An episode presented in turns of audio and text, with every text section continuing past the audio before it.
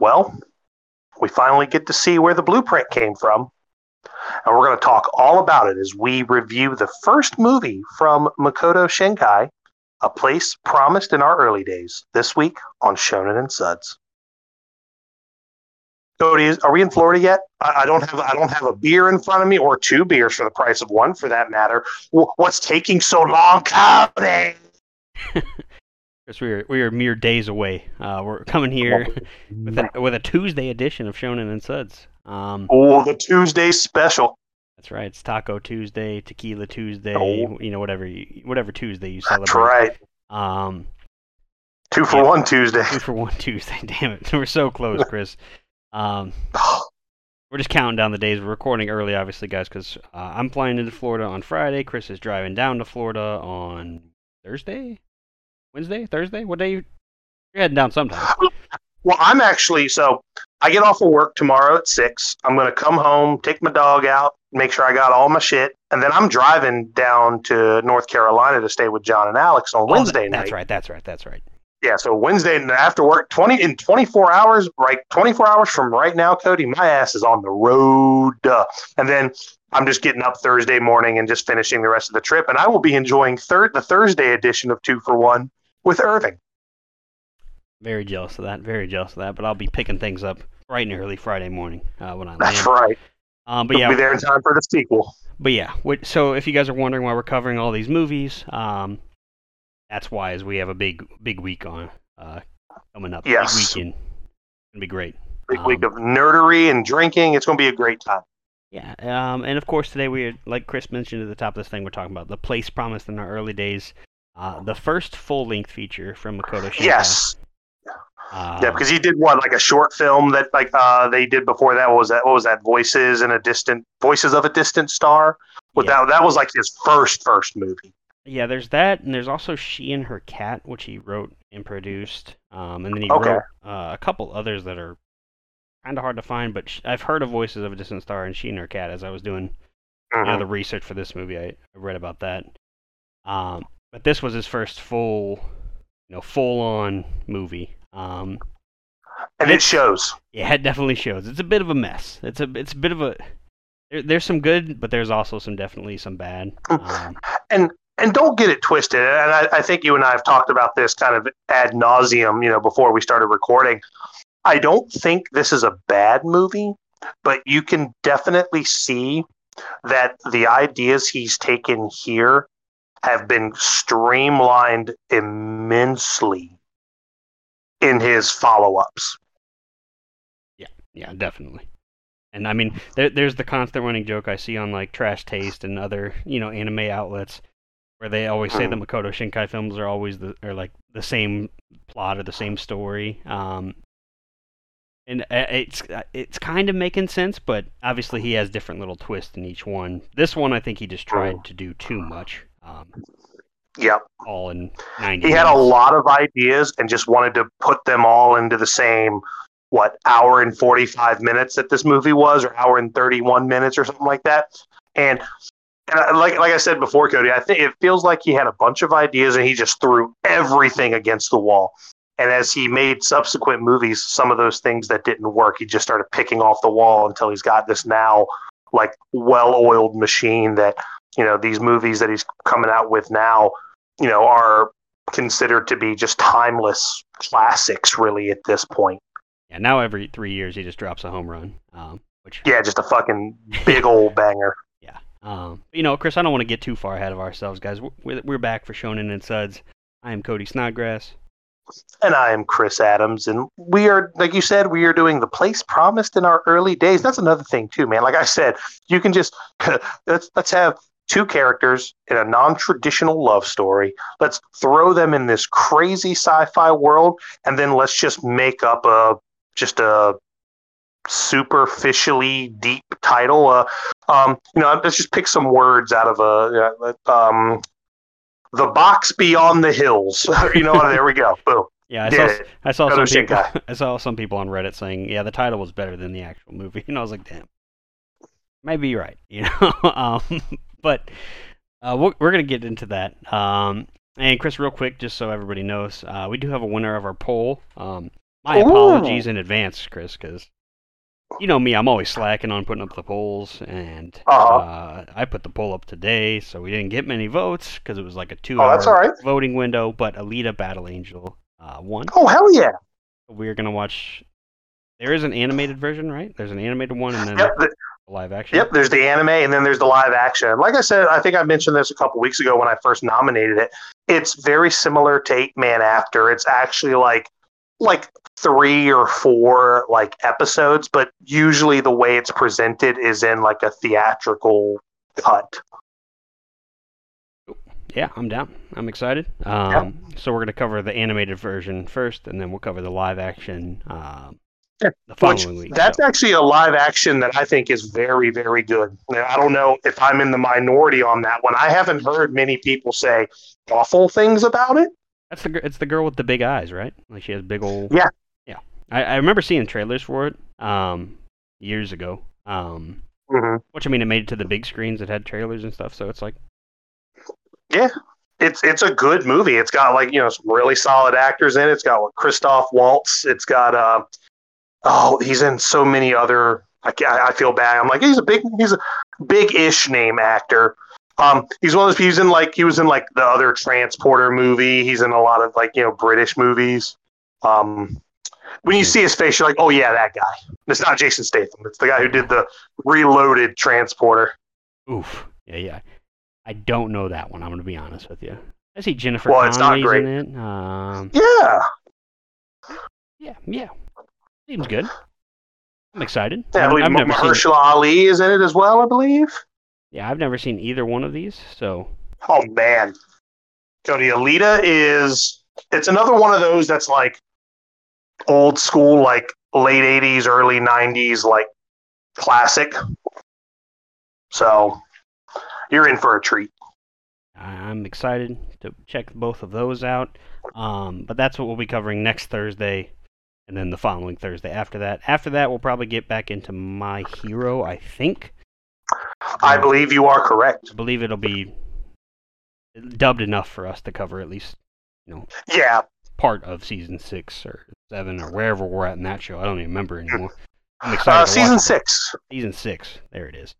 Um, very excited to go get back into that, man, because I've been dodging spoilers for that left and right since since season five was ongoing. People were s- spoiling what was happening, but uh, Yeah, season six gets really heavy.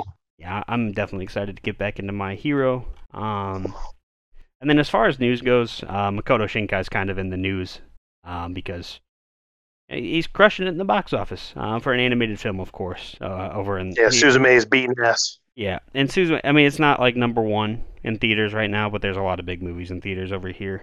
Um, I, I think Mario's probably still number one.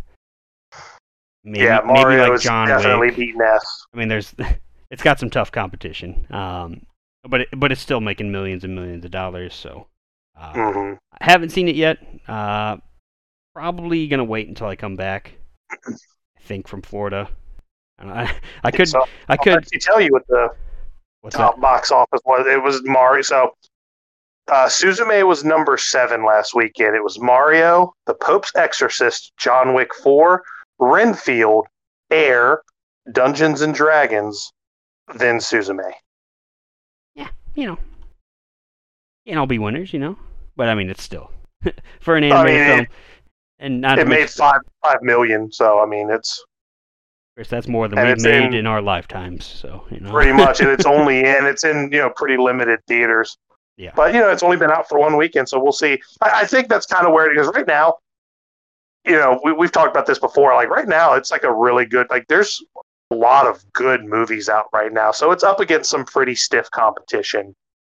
yeah, yeah, definitely. I mean, Mario's probably going to be the highest-grossing video game movie of all time. John Wick is going down as probably like the greatest action movie of all time. Like, Mhm.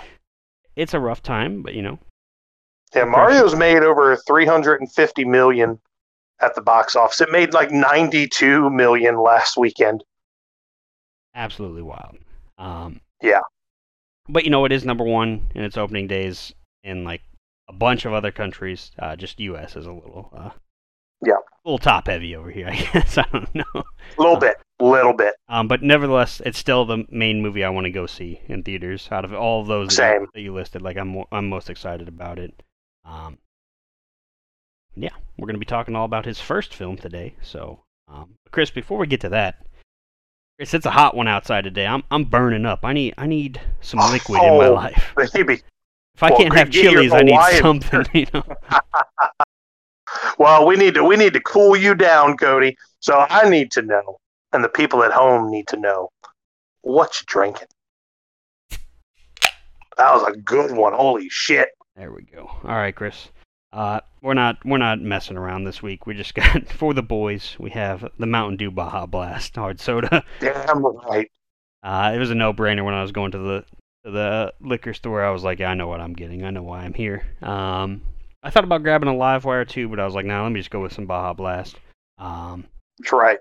yeah, Chris, I think I've I've learned. You know, I, I don't think Yuengling is my beer. You know, I, I I've tried 2 of Mhm. them. I'm I'm gonna try the rest of the lineup that they have at the liquor store. Mhm. Yuengling, I I don't know, man. It's like I can enjoy like the first two, and then after that, I just don't really. I don't know. The the spark is gone. You know. Hey, look, listen. eh, That's the thing. Like you know, I like Yuengling, but it's not something I typically go out of my way to buy. Um, I mean, it's a it's a amber lager. I'll. It's one of those. Yuengling is one of those beers that I like, and if it's in somebody's fridge and they're like, "Hey, you want a beer?" It's like, "Oh hell yeah, I'll take a Yuengling."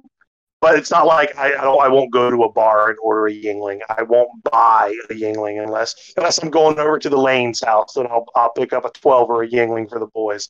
But um, Yeah. Yeah. It's just it's fine. It's just fine. yeah. I I think I just have. Um, it, you know, it's it's never gonna like you said. I'm never gonna order it at a bar.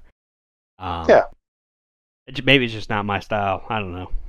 Maybe I'm just. Well, I mean, you you've my, well, maybe you've my, also my roots are just Bud Light, like Well, and natural light. you're- and- your taste in beer is like it's like- I don't want trying to think of the right way to word this. Like you know how like kids just love eating chicken tenders and mac and cheese. So I love That's no matter tenders. what. And well, I mean, I do too. But like you know, but you I, but you'll you'll eat something else, right? Like you won't just go to a fancy restaurant and be like, "Do you have chicken tenders?" Or do you? I don't know. Ah, we'll, we'll save I mean, that for another go time. You, you wouldn't go to a seafood restaurant and just order a cheeseburger, would you? oh, Chris, I don't eat seafoods. That's exactly what I did. no, no, no. Yeah, well, no, I'm, just saying, like, there are some people that just, I guess what I'm trying to say is you, you No, like I- what I- you like. I'm picking up what you're putting down. Yeah. Yeah. Um, but, you know, I'm also this, I've gotten to the point in my life, Cody, where that's all I want to drink just because everything else just, Cody, I'm 40. Everything, fucking everything just gives me heartburn on impact, just on, on contact. I drink one sip of an IPA and my chest is on fire. really? Okay. Yeah. You hate to see that. Yeah, I mean, even even Bud Light, I've kind of shied away from Bud Light lately. Mhm. I'm a natural light. I'm I'm all natural light. Dude, you're, you're a natty daddy, dude. You're just a natty daddy. and like, I, I make no bone. It's cheaper. It tastes better than Bud Light, Mhm. and it's not close. All right. So if anybody likes Bud Light more than Natural Light, here's the door. All right. Get the fuck out. Because there is no competition. All right. Um. But yeah. But Well, that, that's that's how I feel about like um, you know, I've I've always been a Coors guy. I, I realize Coors Light is usually the same price as Bud Light and Miller Light. That's usually my go-to. But if I want to go cheaper than that, I just immediately go for just a fucking sixer of PBR or Miller High Life. I don't care. oh, I that get shit- down with some PBR too. Yeah. Well, People's Beer of Richmond, man, that's what they call it. People's Beer of Richmond. They just don't give blue ribbons away. You got to earn it. I'm saying, man. you know, PBR and Natural Light both have red, white, and blue on the can. You know, America, baby. it's America, yeah. Um, but yeah, big big tangent there. can, and all of a sudden you hear uh, Hulk Hogan's theme music start playing. That's how it goes, man. exactly, yes. But I, I, I said all that, went on that big spiel. Um, Yuengling just isn't my thing. I'm still gonna try the flight, and I'm still gonna try the. I, if you can at least if you can find a sixer of the Hershey Porter when they put it out, I highly recommend. it. I know you're not a stout guy, but Oh, if I'll you try find a sixer, just pick it up because I I think at the very least you would like it as like a nightcap or even pouring it like over ice cream. Yeah, I mean, I'll, I'll always try anything once. Um, I'm trying to remember what the other one because we have four right now. We have the Pilsner, we have the Lager, we have the Flight, and we have. And then then there's the black and tan. I don't know if you've gotten that one yet. I don't think we have that. We have some other one though. Is it like the is it the Golden Pills? The there's do you have Yuengling and Yuengling Light? Maybe it's just Yuengling Light is what it is because it, maybe it's Light and Flight that are sitting next to each other on the shelf. I don't know. It usually it usually is, and the light cans are you know like Yuengling cans and bottles have like that kind of like dark red, almost brownish color label. Mm. The uh, Mhm. the light has like more of a cream, like a lighter khaki colored can. okay, maybe that's the other one. I know the Flight because the Mhm. Flight's like white and blue. Yeah, Um, but I'll still try those. I, I just had to break it up with a little Mountain Dew hard soda because a little Mingus Dew, man. I ain't drinking no Yuenglings this weekend. But that, Chris, that's what I'm having today. Uh, what about you? What are you drinking? That's how it goes. Oh, did I lose you? No, no, oh, I'm here. I'm here. I I'm here. lost you there for a second. That's okay. I just need to know what you're drinking, I- Chris. That's the. dude i'm at chili's I've, I've been at chili's for fucking two weeks mentally at this point. point and uh you know while you were going on your tangent i i just cody i just got a bottle of coors light Ain't nothing wrong with it. You know. Dude, it's, it's the silver bullet baby those blue mountains cody i don't know i don't know how old you were i don't know if you were in your prime drinking years yet i don't think so You talking about when I the, when the mountains turned blue on the can? when when they introduced the Blue Mountains, Cody, the war like you you know there there's there's many events that change a world. Uh, you know, World War II, the the Berlin Wall coming down, um, 9/11, Coors Light with Blue Mountains. There's a you know.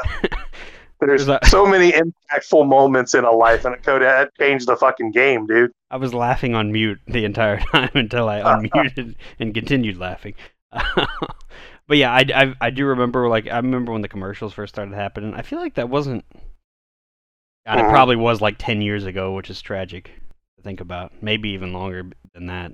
But hmm yeah, I do remember But- the the Blue Mountains though.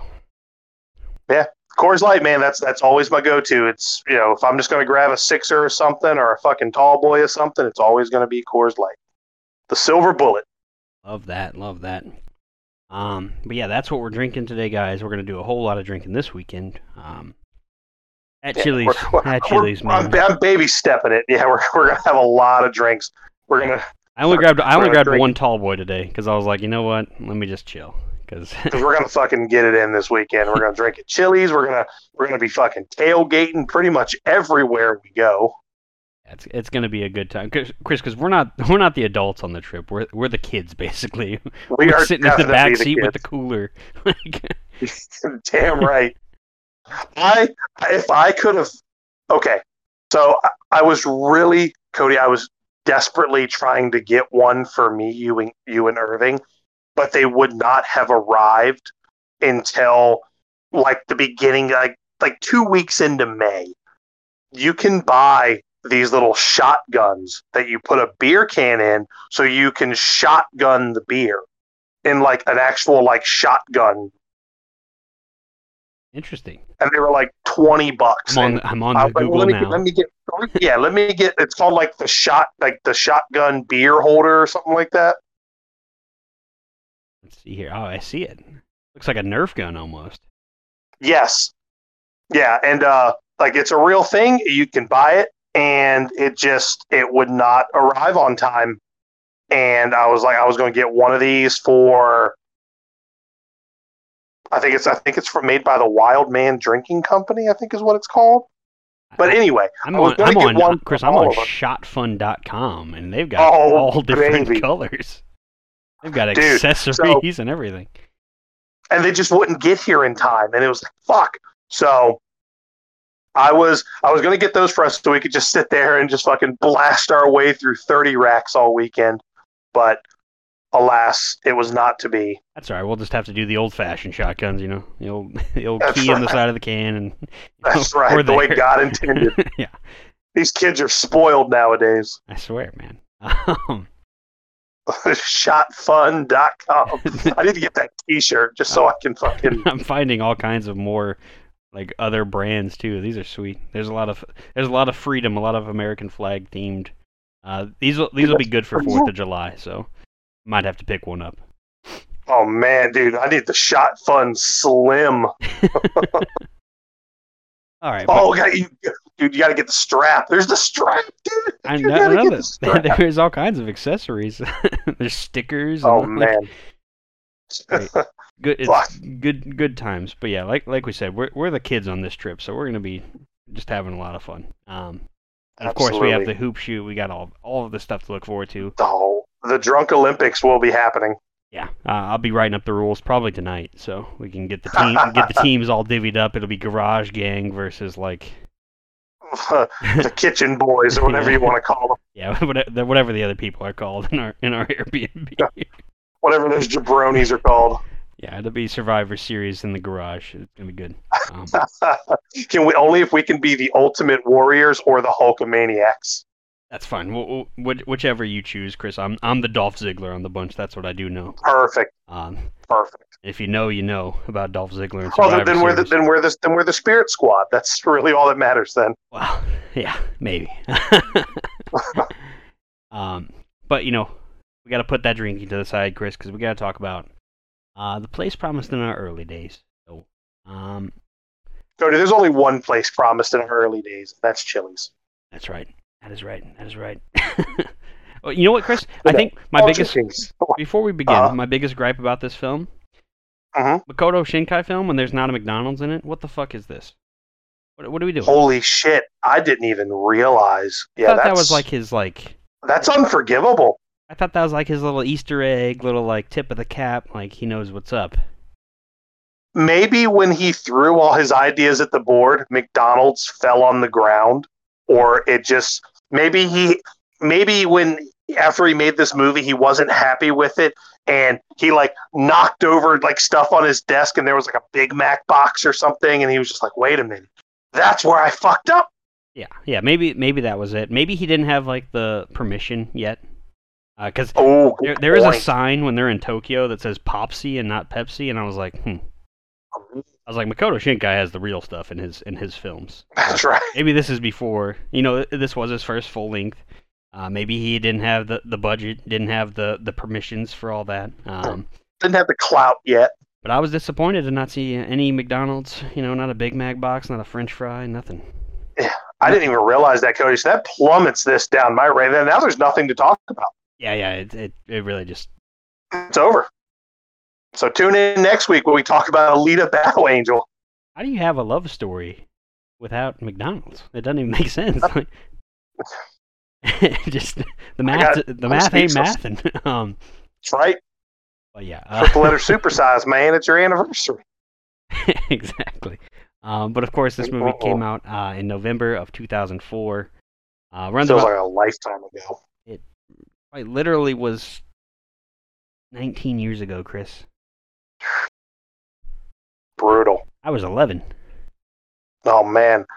I was I had just moved to Richmond. I was a again, I was a grown ass man. I had just I think I was maybe a year out of school at this point. Out of college, that is. Mm-mm-mm. Wow. Time flies Man. when you're having fun. Uh, when you're drinking Coors Light, man. Yeah, Chris. Uh, and thank goodness we have this Wikipedia plot here because I'm gonna need it, man. Because this. there was a lot happening here.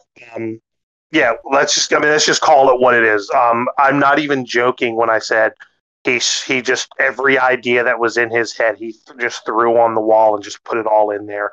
Um, and and it shows, and I and I mean that all joking aside, because again, I want to I want to preface everything that we're going to say with I did not hate this movie. You can just tell that he's gotten better as a storyteller. 100%. and so and, and and i think what happened is is he's trying to put the characters and the setting he's trying to give them both equal ground and when you're you have to you, i'm you know maybe i'm wrong for saying this but if you're going to try to give me a real character driven narrative i need the world to just be a backdrop but in this or if or vice versa. If you're going to give me this really intricate world where you're talking about alternate realities and you know converging of realities and this tower and how it's the, the, the focal point and the crux of everything we're going to talk about, you need don't don't let a love story stumble over this world you're trying to present to us. You either need to put these amazing characters in this world that you give us just very bare bones you know, let us discover the world through the background or through character conversations, or just give us whatever characters that are kind of expendable as you tell this larger narrative. So he tried to do both, and I feel like as we get further along, the world kind of takes a back seat to the characters in his other movies. Yeah. Um, so just a quick premise of the world that we're in. Uh, Japan has basically been ser- separated to north and south. Um, the northern island of Hokkaido is called uh-huh. Ezo in this anime, but then they call it Hokkaido a bunch of times, so it makes it mm-hmm. way too confusing. Um, I, I don't know why we had two names for Hokkaido. I don't know how that works for the actual island of Hokkaido, um, but this is obviously an alternate timeline. Uh, Japan, I believe, has still lost World War II, and the southern half, what is it, the northern half that's kind of, Mm-hmm. Which one is the Soviet Union controlling? Uh, so I want to say they're in control in... of the northern half. That's what it is. Yes, and our characters are in the southern half. Is what it is. Uh, they refer to it as the Union. They, it's the Soviet Union. Because um, I'm pretty sure in um in actual World War II, the Soviet Union did occupy some of Japan but so did the US, so did the UK. Um, I want to say pretty much, I want to say China had a huge occupational stake, uh, but Russia did that. Like the northern part of Japan was actually occupied by Russia after World War II. But that's, but that I mean, it, you can start getting into like how, and that's you know, I'm I'm glad we led with that because post World War II, and I believe I've said this before when we've talked about other World War II centric animes that some of like the biggest divergent points in history occurred during and after World War II. Um, you know, Man in the High Castle is my favorite book of all time. That is that's literally about the Allies losing the war. But even in you know reality, where the the Axis powers lose the war, there is you know there was occupations in Germany and Italy and in Japan and at this point, we are ready to go to like we we don't want the spread of communism. Um, there there's just immediate distrust between allies at this point. And you know, I could go deep into like conspiracy theories, and you know, there, you could talk about how America brought Nazi scientists over. There's there's a lot that happened afterwards yeah. that isn't that they don't they don't tell you. I don't I don't I hate to sound like a whole fucking bum like some conspiracy theory bum, but there's a lot they don't tell you in the history books. Um, oh, sure. and I don't mean that like in a that what I'm saying is is hundred percent fact. but You just you can infer a lot of the stuff, and you do read about this stuff. But point is, there's so many things that could have happened there and what we're presented with is a reality that shows one of those things which is kind of cool. But cody then they dump five other realities on us. Yeah chris because not only do we have this this split up japan um, we also have uh, this giant tower which later on in the movie um, probably like 40 minutes into it they explain how this tower really got there. Um, it's just this giant tower. It's past the border from where the kids can go. Because uh-huh. they're tech. I mean, they're in Aomori, which is in the northern part of Japan on the on the biggest main island. Um, but, he loves telling rural Japanese stories too, which oh, I, I, like. For 100%, yeah. Um, but this this tower was designed and created by the scientist named Eskunin Sukanoe. Um, they say that name way too fast in the show, so I, I can't do that. Uh-huh. Um, but this tower is just huge. It's massive. You can see it from miles and miles away. Um, it's almost just like a spire. It's like it's a. It looks almost like a like a telephone pole that just goes and just goes, at least from a distance. Yeah, and then Chris, then we're introduced to our to our main character Hiroki, um, uh-huh. and he, we see him as he's like the an older version of himself at this point. He's the narrator of the story. He's talking about Mhm. this girl who we see like flashes of, almost like ghostly flashes of her, Mhm. where he's saying she always said she would have these dreams where she would lose something, and like she's disappearing in all these images that we're seeing, and she's a much young, she's much younger than him at this time. Um, and then we're kind of thrust back into their middle school years. Uh, and Hiroki is best friends with this boy Takuya. Um, Look exactly the fucking same, mind you, except one has glasses. Chris, they sound the same. They look the same. Like it's like, I mean, I I- watched this dubbed, so maybe it's different Mhm. subbed. But I, th- this was my first problem with the show was trying to figure out who was who, because like there- Yes. there's some violent moments with Takuya and the girl Sayuri, who I when and the first time I watched it, like the first because I restarted after like 30 minutes because I was just I was like, wait a minute, wait a minute, and I was like, because I thought I missed something. Um, but there's like vital moments with both of them and this girl, and that's kind of what they Hiroki says as he's narrating. He says they were both infatuated with this girl Sayuri, and they were both infatuated with this tower. Um, the Hokkaido tower, tower is what it's called. Um, and basically, um, you know, they they befriend, they they all become kind of best pals. They start inviting Sayuri uh, and letting her in on what they're letting her know what they're doing. Uh, Chris, they basically found this drone plane, like a military drone plane, and they're planning on uh, fixing it up and flying it to the tower. Uh, Yeah, which you know, these kids are like in middle school, so not sure. I mean, they're they're the smart kids in class. They're the top of the class, as the show says, but. I- I don't know how they're. They they know how to make planes, sure. You know, whatever. We'll let it. We'll let it slide, I guess. You know. Cody. In middle school, I knew how to make planes out of fucking notebook paper.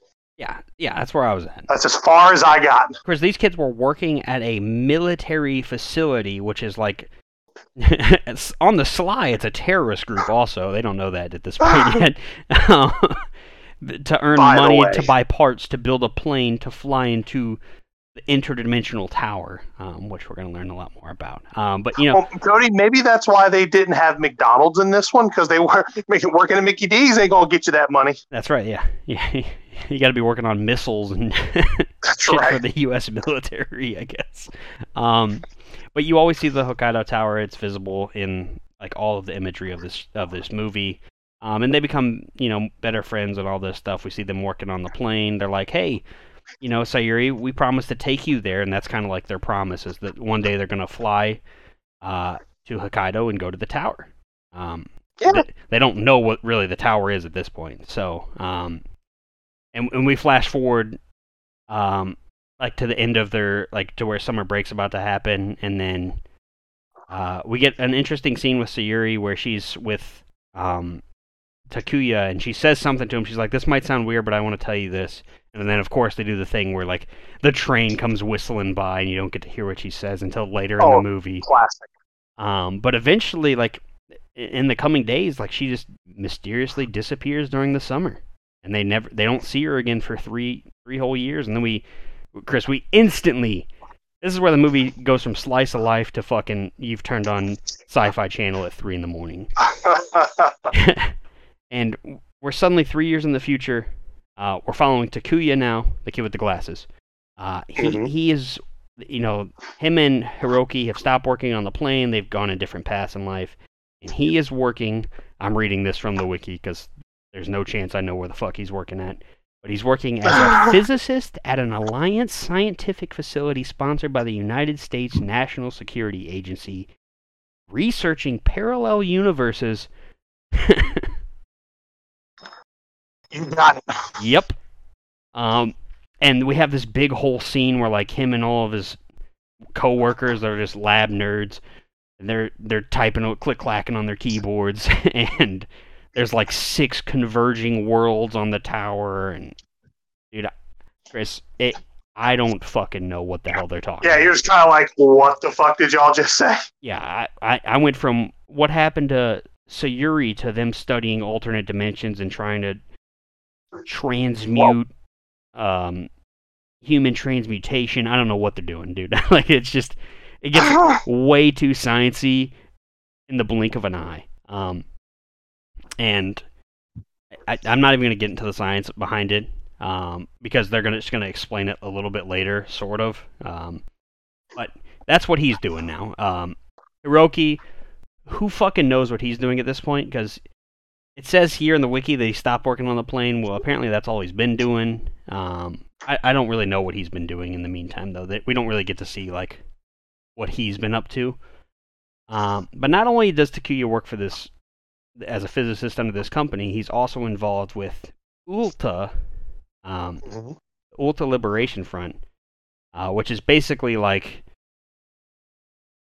uh, kind of terrorist, kind of like um, what's another word for it? Not vigilante, but Um, like like a like a group that's trying that's their goal is to uh, reunite North and northern and southern Japan. Um, Oh, um, they're kind of like in the middle. like restorationists. Yeah, they're kind of like in the middle of, you know, the Soviet Union's on one side, and then there's like, I guess it's Japan. It's like the alliance is what it's called. Mhm. So Takuya is kind of playing both fronts a little bit, and obviously he's not working with the Soviet Union. Um, Mhm. But the reason he becomes mainly involved with them is Mr. Okabe, the guy that hired them to work for his plant back in the day. Uh, it turns out Mhm. he's the leader, which is why I said he's kind of like, you know, he's also playing both sides of the field uh, a little bit.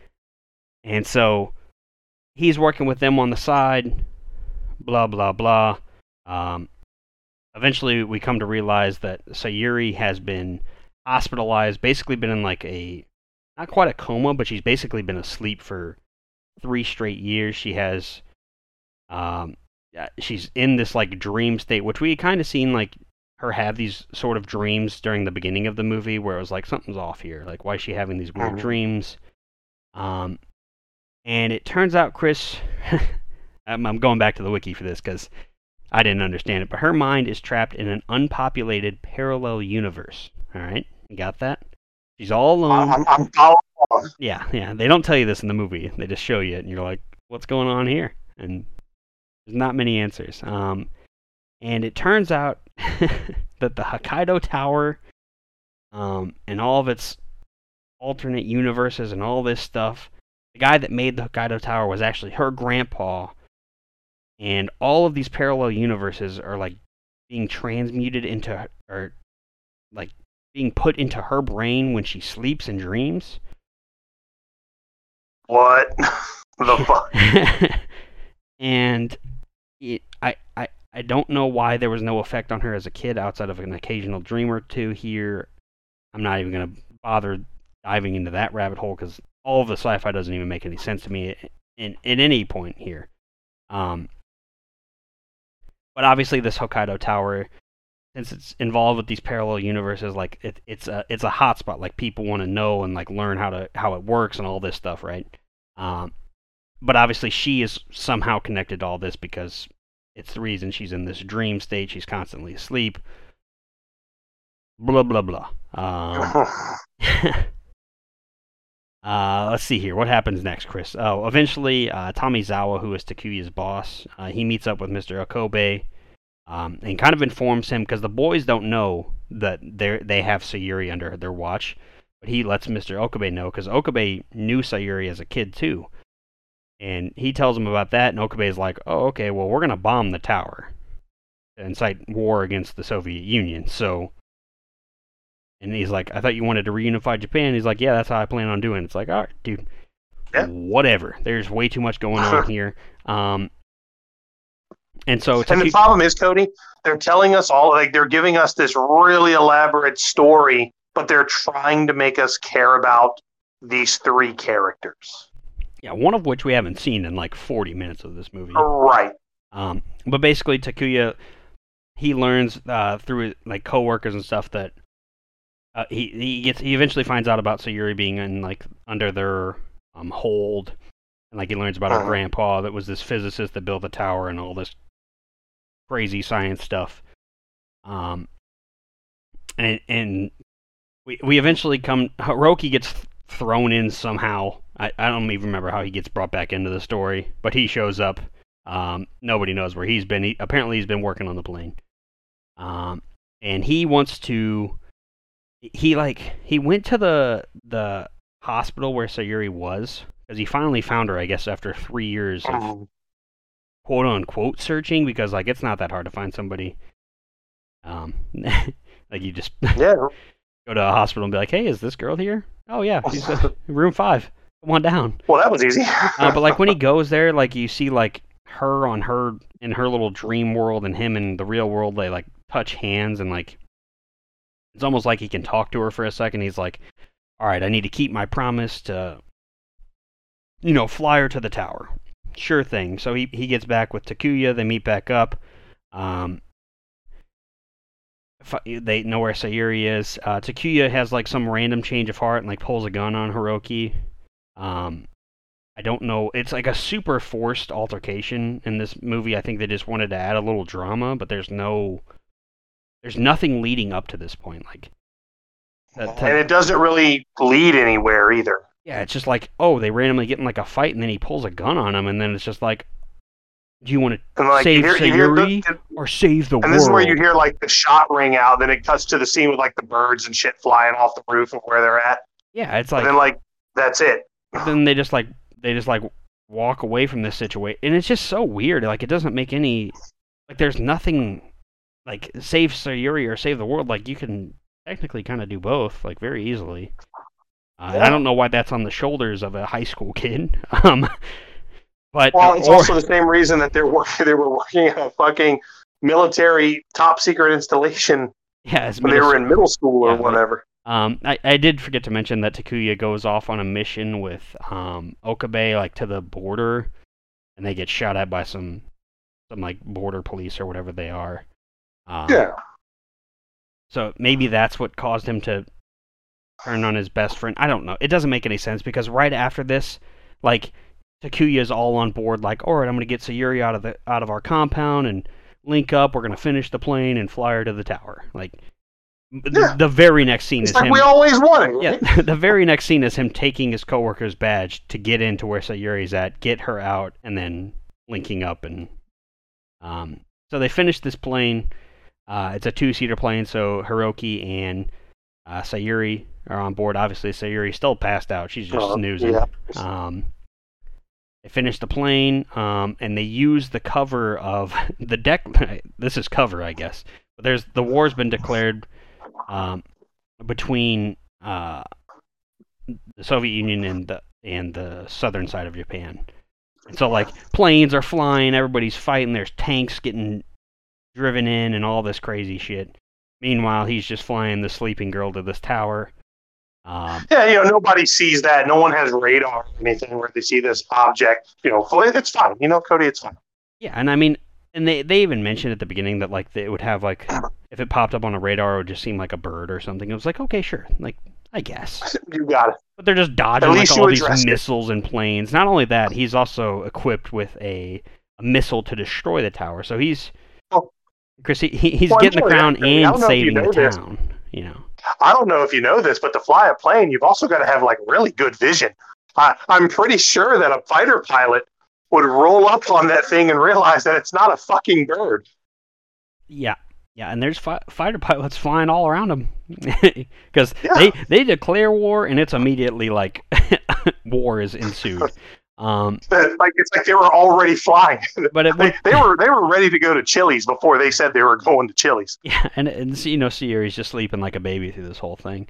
Um, but Oh. eventually he like pulls up uh, to a certain altitude and like all the fighting stops and it's just a sunny day, la di da di da. We fly to the tower.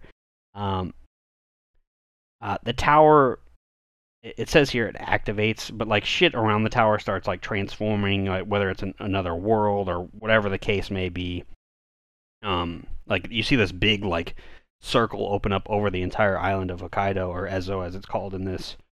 Um, shit's Yeah. messed up. Um, and we see, you know, on Sayuri's side, she's like trying to, like, she sees the the plane coming in. The what did they call it? The Bella Allier or whatever the hell it's called. Yeah. Whatever they named their plane, some stupid name. Um, I hope it's not. I hope it's not like some like some like It's the really Opus some like really important like character in in Japanese culture or something. But I'll, I'll feel terrible if it is. that's all right. Nah, they're, you know, win some, lose most. All right. Um, but yeah, then of course she starts to wake up out of her sleeping coma thing. Um, but like when she's in the dream state still, she she realizes that she's gonna lose all of her memories and she, of these past three years. Um, and of course now now she's suddenly in love with Hiroki and all this stuff, and she won't be Oh, able to course. tell him because when she wakes up, she's gonna forget everything for whatever reason. I don't know science. Um, and so she wakes up and she's crying, not knowing why. Um, but she's lost the memory of her love for Hiroki. Um, he he's just happy she's awake. He's like, you know, we can, you know, we- we're we're back. You know, we're back for another episode of Shonen and Suds. We're good. Um, he fires the missile, destroys the tower, um, which stops all the alternate world things. I don't. Again, science doesn't make any sense to me. Um, and it basically ends with him bowing to Sayuri that they're going to start their their relationship over again, basically, or from where it was three years ago, I guess. Um, now, with that being said, there's still the beginning part of this where and there's a lot of interpretations on Reddit and you know reviews on IMDb and Rotten Tomatoes where it seems like even though they're reunited, like and it feels so good. depending on how you look at the beginning of this film, like whether or not that's when they're still in where like where we're currently at, or if that's Mhm. before he got reunited with her and woke her up and all this stuff, or if that's after and maybe she's passed away, or whatever the case, like whatever side effects of this tower being destroyed, I don't know. Um, but some people were saying that like he still ends up like alone because she doesn't remember him, and I was like, I don't, I disagree with that. So I yeah, think I don't know if I think the beginning of the movie it takes place during the three years where she's missing. That's what that's what I think after watching the film as a whole, and I think I think they, you know, they're good from you know they have their little happily ever after, even though he's for sure a terrorist and. You know, the Soviet Union will pull no punches to hunt him down. Like, brother, you just destroyed a tower that could get these people to alternate universes on on their side of the board. I don't. He's gonna be the most wanted man in Japan after that act, but yeah, I don't know. That's the movie though, Chris. What what'd you think of it? it was you know like like i said i, I didn't hate it i just think the parts just they, it just kind of stumbled over itself in my opinion um and you can definitely tell it's you know he's clearly had a lot of really great ideas but they just didn't they, it just all didn't work I'm trying to think. Yeah, There was so that's- there was another movie that we covered that was like this, where it was like they were trying to tell a slice of life movie, but they also Mhm. had too much going on. And I was trying to remember if it was like I can't remember if it was fireworks or if it was Bubble. it might have been bubble Maybe with all the parkour Yeah, but I'm trying to remember what else happened in Fireworks, where they were just trying to do way too much. I, and I haven't. I've only seen those movies like once each, so it's hard to remember. But there was another movie, and I'm I don't I'm not trying to make like a Makoto Shinkai joke here. I'm not talking about one of his movies, but um, like there was another movie we covered where it seemed like it was trying to be a slice of life, and then it just got a little too out there. Uh, and this Mhm. and this is obviously that to a T. Um, but with that being said, I think the movie's still enjoyable. The mu- the music's Yeah. great. The backgrounds, of course, he's the best animator when it comes to backgrounds ever. Um, even for a 2004 film, the characters don't look as great because I don't think he had perfected that yet. But the backgrounds are just, I mean, it's just, they just look perfect. Like, and they continue to get better, obviously, with his films and everything. But that's that's his specialty. Um, I just think he, he, he just tried too much in in this 90 minute film.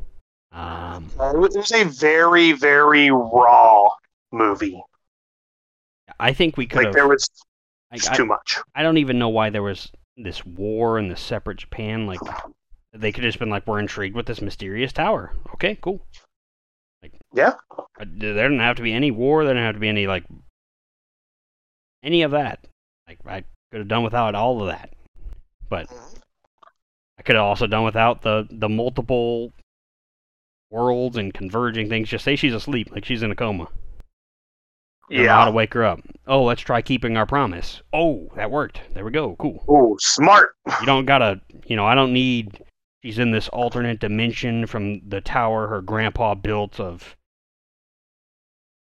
dreams Yeah. flooding into her from parallel. Like it's just like whoa, whoa, whoa, whoa, whoa. Pump the brakes. It's like pump the brakes. Pump the pump, brakes. pump the brakes. She's in a coma. How do we wake her up? There we go. All right.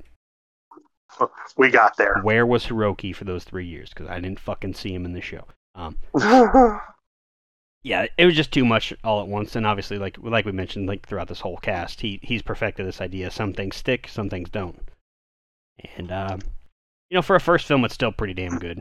Like, like we've seen we've seen worse debuts from a lot of people and and again we know what the end result ends up being that he just becomes just a fucking masterful storyteller Yeah. so now this one is going to be tough to rank, though. I think that's probably the hardest part about this whole Oh, thing. Um, yes yes it is Because even though it, it gets pretty convoluted, I still think it's better than a lot of the worst movies we've seen. Um, i agree i definitely agree Oh, with that being said, I'm just taking a look Yeah, at the to- rank, taking a look at the Yeah, rankings to- here. I think yours is in Discord. The only thing that got added was memories is Yep. on your list now, above Grudge of Edinburgh. Um. mm, i think i'm actually going to put this below grudge of edinburgh okay. Okay, so it'll be your new. I know your list is all jacked up. I think it'll be your new like number 29 or somewhere around there. and like i said i did not hate i, I want to make it perfectly clear i did not dislike this movie. I just i've seen better. Is just what it boils down to. Yeah, and you and you mentioned I don't know if we said it in this podcast, but you mentioned in our chat, you said that like if you had seen this one before the others, you might like this one more. Because you can yes. kind of see how like how he grew from this film and all that stuff, um, and perfected. Yeah, that's- craft. exactly how I feel about it. Like I, I do genuinely wish I would have seen this movie before I saw any of his other ones. I really, truly do. I'm trying to think. Hmm, where do I want to put this at? I think I'm gonna put this. Hmm. I'm gonna put this just below Dragon Ball Superhero. I'm gonna put it. So Yeah. Pretty much pretty close spot. I don't have our numbers correct here, but it's like somewhere in like the lower 20s, upper. 30s. Yeah, and that's. I mean, that, to me, that seems right. Uh, obviously, I wasn't the biggest fan of J- Dragon Ball Super. Um, But like below below that, there's like Ni no Kuni. I couldn't tell you anything about that movie anymore. Um, No, unfortunately, um, that's you know it, it is on the lower half of of the list, but you know, I mean it's above Bubble, so we're it's safe. Yeah, you're safe. Yeah, and people love Bubble, so I don't, you know, Oh, oh, yeah, I, why? like, I get it. It has good animation, but that is Yeah, it, Bu- Bubble is beautiful to look at, but I will never watch that movie with the sound on. yeah, Bubble is that high on the list because of the animation. Like, Yes, um, that's it. Yeah, that's that is the place promised in our early days. Um, not a bad start to his Yeah. to his anime career. Obviously, it gets much No, better. not at all. Uh, and of course, we, Absolutely. we plan on covering his whole filmography before this thing's all said and done. So, um, like I truly want to watch his full length movies in order and just watch the progression. Honestly, yeah, I mean, I think that'd be a really cool study to do. oh, definitely. And I mean, if we can figure out a way to, I don't know if Amazon Prime has some of his like short films. Like, uh, I know, Mhm. I know we can find, um, oh, can't think of the damn name. His first short story that's really popular. Oh, Voices of a Distant Star. Yes, Um, I, I would even like to see that. Even like She and Her Cat, I'd I'd be down to watch that. Um, Mhm. yeah, it would be cool to sit down and kind of just, you know, watch in order. Yeah. Just watch the progression of a you know of what is going to soon to be a master storyteller. Even when I nominated this, I didn't know this was his first full length. Like I was just like, oh, Mhm. just happened to be his first full length. Oh, cool. Like that's neat. Yeah, I, I honestly I had never heard of it Is it, until now. Like I and his second full length was five centimeters per second, which I think is solid. I think it's way better than this, but apparently five centimeters per second has some haters too. So I don't, you know, you know, different different Where's that- strokes for different. I mean, it's it's it's in my top twenty, so I mean, I, I think five centimeters per second is solid. But Yeah. like, I mean, I think, I th- I think, I mean, I mean, let's be honest. I think he he truly, honest to goodness, hit fucking the mother load when he did your name. Yeah, Yeah, but I'm, I'm definitely intrigued to check out Children Who Chase Lost Voices, Someone's Gaze, The Garden of Words, and then of course Suzume um, which is out now. Yeah, If you guys haven't seen it, go check it out. We'll be probably cover it for the cast. hmm I don't I don't know when we're gonna slide that in. We might have to call an audible one week and be like, hey, we're postponing Yes. something. Um, but we'll figure that out. But Chris, that's all I got, man. What's that? What's that? We're going to Chili's. Is that what I heard? Chris, that's that's the only thing on my mind, honestly. You know, I I just can't wait. Chili's. I want my baby back, baby back, baby back. Ribs. I want my baby back. Chili's. Baby back ribs, two for one. Exactly, exactly. Couldn't have said it better myself. Um, yeah, guys, we're gonna be covering Alita Battle Angel. Is that on Amazon Prime? I think so. We'll have to. We'll have to look. Yeah, I should do that. And I want to say the live action movie is on Amazon Prime, um, or at the very least, it's on. Um, I want to. I want to say it's on HBO Max. It looks like it's on Hulu. Hulu. Okay, One is on close. I was so close. one's on Hulu. What is this? Also on Amazon Prime to rent. Okay. trying to find the anime one. That might be. Oh, it might be on Crunchyroll actually. Ooh. One. I'll have one Crunchyroll, please. Battle Angel Alita. That's it, right? That's the one. Let me double check this. Yeah. Ugh, I don't see it. Oh We might have to go to the dark web for that one. Oh man, we may have Regardless, to. we're gonna find somewhere to watch it. We might watch it in Florida even. We'll figure it out. Dude, I dude, I am fucking down. It's a good movie. I think you'll like it. We can we can find it on the Actually, I- I dark web and, like and throw it on the projector in the garage. We'll figure it out. That's right. The Garage Gang will have a an Alita Battle Angel or Battle Angel Alita, however it's uh, said. Yeah, we're having But a, I'm, I'm we're having I'm a stoked. watch party. Yeah. Um.